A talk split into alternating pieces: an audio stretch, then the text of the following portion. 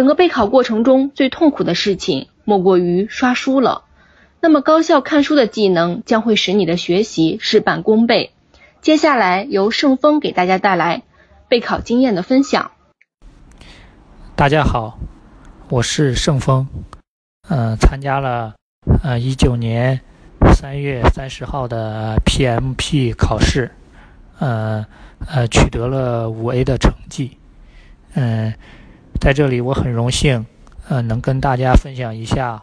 我学习 PMP 的呃一些经验，嗯，我个人呢是有五年的能源行业的项目管理经验，所以呢，我的实践经历，嗯，是给我的 PMP 学习呢是起到了一个呃加成，嗯。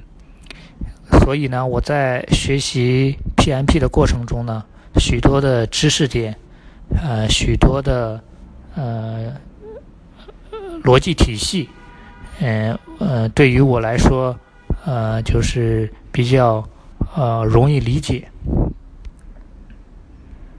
嗯，我的这个 PMP 学习的经验呢，嗯嗯，第一点就是说。要，嗯，侧重于理解和应用，而不是把它，啊，当成是，嗯，最终是为了考取 PMP 证书这样一个一个动机。嗯，然后呢，我学习 PMP，我刚开始，呃，毕竟是一个，呃，毕竟是一门新的知识。嗯，我呢是听老师听这个呃一些这个之前的成功者的经验，我是把他们的这些良好实践呢作为呃一个学习的基础。比如说像嗯老师还有一些呃大神们，他们都共同的。强调过说学习 PMP 要以看书为主，嗯，在在我的经验看来呢，他们的这些良好实践都是有非常好的借鉴价值的。嗯，真是学习 PMP 要以看书为主，而不是简单的去嗯刷题。只有你看了书。把书读懂，把书中的知识体系，嗯，在脑海中建立起来，把书中的这个呃呃知识框架、知识逻辑给串联起来，你才能真正的嗯学学到这个 PMP 的这个价值精髓，嗯。在你的未来的这个项目管理的呃呃工作实践中呢，啊，也会实现真正的发挥 PMP 的价值。嗯，同时呢，呃，在 PMP 考试的过程中呢，你也会觉得做起题来，嗯，得心应手。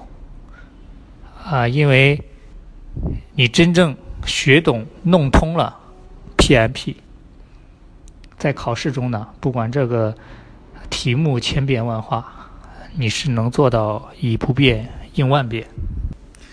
嗯，我的学习历程呢，嗯嗯，大概分嗯三个阶段。嗯，第一个呢就是听课。呃，听课呢，听课呢，咱们要建立一个呃目标，是什么目标呢？就是要找学习 PMP 的感觉。呃，什么是学习 PMP 的感觉呢？就是简单的说，就是咱要知道 PMP，呃，它是一个呃什么知识，呃，它是用来做什么的。它其实呃简单的概括是呃一些良好实践的基础，对吧？嗯，是前人总结的一些呃成功的经验，一些做事的呃最佳途径。呃，这是简单的说，就是总之你要找找一个感觉，嗯，然后呢，呃，你要抓到学习 P，通过听课你要抓到学习 PMP 的重点。嗯，像老师呃在课通过课堂。讲讲的提到的重点，那往往在我们的呃实践呃那个项目管理的实践中呢，往往都是经常会用到的一些呃一些工具、一些知识，比如说像变更啊，这些都是经常要用用到的一些。然后通过听课呢，啊进一步促进。你去呃理解这门知识，因为老师在课堂上提到了一些案例呢，呃都非常的生动鲜活，都是来源于一些项目管理的实践。通过具体的事情、具体的项目案例，你是能嗯更好的。去理解 PMP，所以听课是非常重要的。然后第二个阶段呢，就是第一遍看书。啊，我呢看书是看了两遍。嗯，第二第二个阶段呢，就是呃第一次看书。第一次看书呢，呃，我们的目标是嗯要。大概的去了解，呃，PM Book 的这个知识体系。嗯，第一次看书呢，啊，这个，呃，即使我有这个一定的项目管理经验，但仍然呢是有时感觉到一些名词定义啊，一些描述啊，呃，晦涩难懂。但是呢，希望大家。呃，硬着头皮去看。嗯，在这过程中呢，你要做到去明确定义术语。嗯，因为呢，这是这是项目管理的语言，你不掌握这些基本的定义术语，那么就是你没法实现嗯项目沟通过程、项目管理过程中的一些沟通语言的运用。然后呢，要参照呃我们的课前讲义，还有那些 ITTO 啊这些资料，嗯，参照这些作为一个辅助工具。然后第三个阶段呢，就是嗯第二遍看书，啊，我是看了两遍，也也就是说这是最后一次看书。嗯，最后一次看书呢。应该怎么看呢？嗯，这个这个是我的一个制胜法宝吧。就是第二次看书呢，我建议大家呢，呃呃，多花费一些时间。嗯，我可能是呃用了一周的时间，就是每天晚上呢看那么个三四个小时。嗯，最后一次看书呢，呃，应该怎么看呢？应该。联系着看，联想着看，呃，去解决最终的疑问。嗯，联系联想是为了，是是是是什么意思呢？就是说我们要去嗯梳理嗯 PMP 的呃知识体系。呃，在这过程中呢，我们可以嗯参照一些思维导图或者。自己在那个纸上进行手绘图，因为呢，这些思维导图就意味着，呃，这些逻辑的一些关联。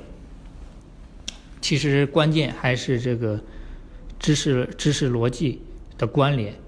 呃，逻辑关联起来呢，你整个这个 PMP 的这个错综复杂的这颗啊，跟跟跟树根状的一个知识体系。你就搭建起来了。嗯嗯，这具体的怎么说去联想联系着看呢？我给大家呃分享一下我的一些呃我的一些建议，我的这个核心的一些学习技巧。嗯，第一点呢是去理解四十九个管理过程的目的。呃，你先去理解它的目的，理解它目的之后呢，你就非常容易理解它的一些工具和技术了。嗯，理解工具技术之后呢，你再去把握每个过程啊的重要的输入和输出。呃，我们看这个 ITTO 呢，这个输入和输出呃很多，但是呢，大家不必恐慌。就是你去把握那些重要的输入输出，形成呃思维线索。在这里，我给大家举个例子，比如说像项目范围管理，那呃我们这个首先那个要规划规划这个范围管理，那它的重要输出呢就是范围管理计划。当然，它的输出很多，但是我。把重要的输入输出拎出来，然后收集需求阶段呢，那我们要根据范围管理计划的输入，去输出一个需求文件，去输出一个需求文件，需求文件，然后在定义范围的过程中呢，啊，需求文件就作为输入，就输出了项目范围说明书，然后。然后进对这个范围呢进行一个呃分解，就生成了范围基准。所以说这些逻辑呢，呃，理解这种错综复杂逻辑，你先把握一个主干，啊，主干掌握了之后呢，你再去在这基础上不断的去延展呐、关联呐，最终达到一个知识关联、融会贯通的一个境地。那就还拿这个项目。范围管理这个举例，那比如说这个项目范输出项目范围基准呢，那又可以往外延展，那就会延展出这个呃基准跟实际呃比较，生成了一些绩效信息啊等等，这又涉及到那个变更了，对吧？啊，基准又又跟实际比较，产生了一些变更，产生了一些绩效。这些你不断往外延展关联，你那你就联系到了别的一些别的那个呃知识领域，慢慢的往外延展，自己在纸上呢不断画，嗯，关联不起来呢，你也可以参照那些大神画的一种一些思维导图，基本上你画一遍，啊，整个过程你就。你就你你就这个知识体系就搭建起来了，嗯，我跟给大家分享的核心的就这么多，呃，另外最后一点呢，啊也很重要，就是说呃学习态度的问题，嗯，我希望大家呢去学习这个呃这个项目管理的呃过程中呢，把它呃是从兴趣出发，从这个。呃，好奇感出发去学习这么一门知识，而不要总想着去，呃，怎么通怎么通过啊，怎么去刷题呀，怎么去应付考试啊，啊，不要这样。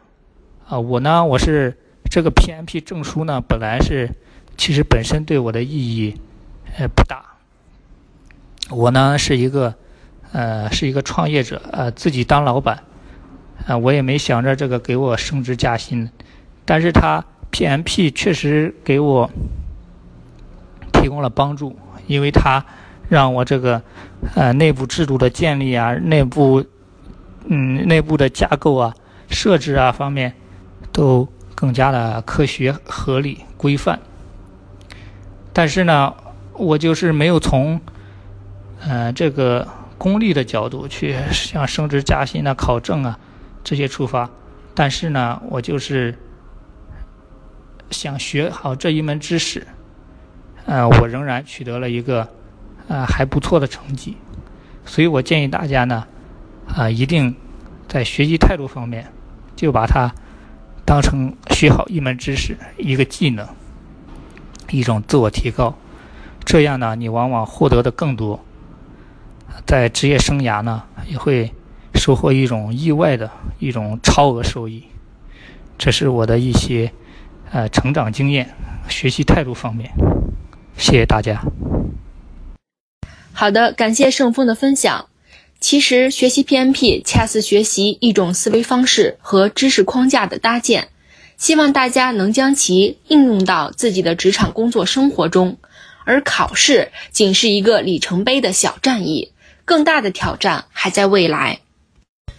初识 PMP 神秘而好奇，备考过程痛苦而枯燥，考试通过喜悦而感动。其实有时候努力到无能为力，拼搏到感动自己的时候，就会迎来守得云开见月明的一天。